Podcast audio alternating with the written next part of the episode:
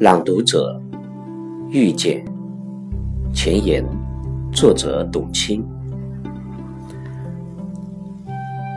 古往今来，有太多太多的文字，在描写着各种各样的遇见。蒹葭苍苍，白露为霜。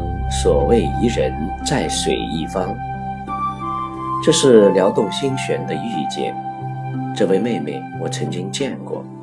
这是宝玉和黛玉之间初初见面时欢喜的遇见。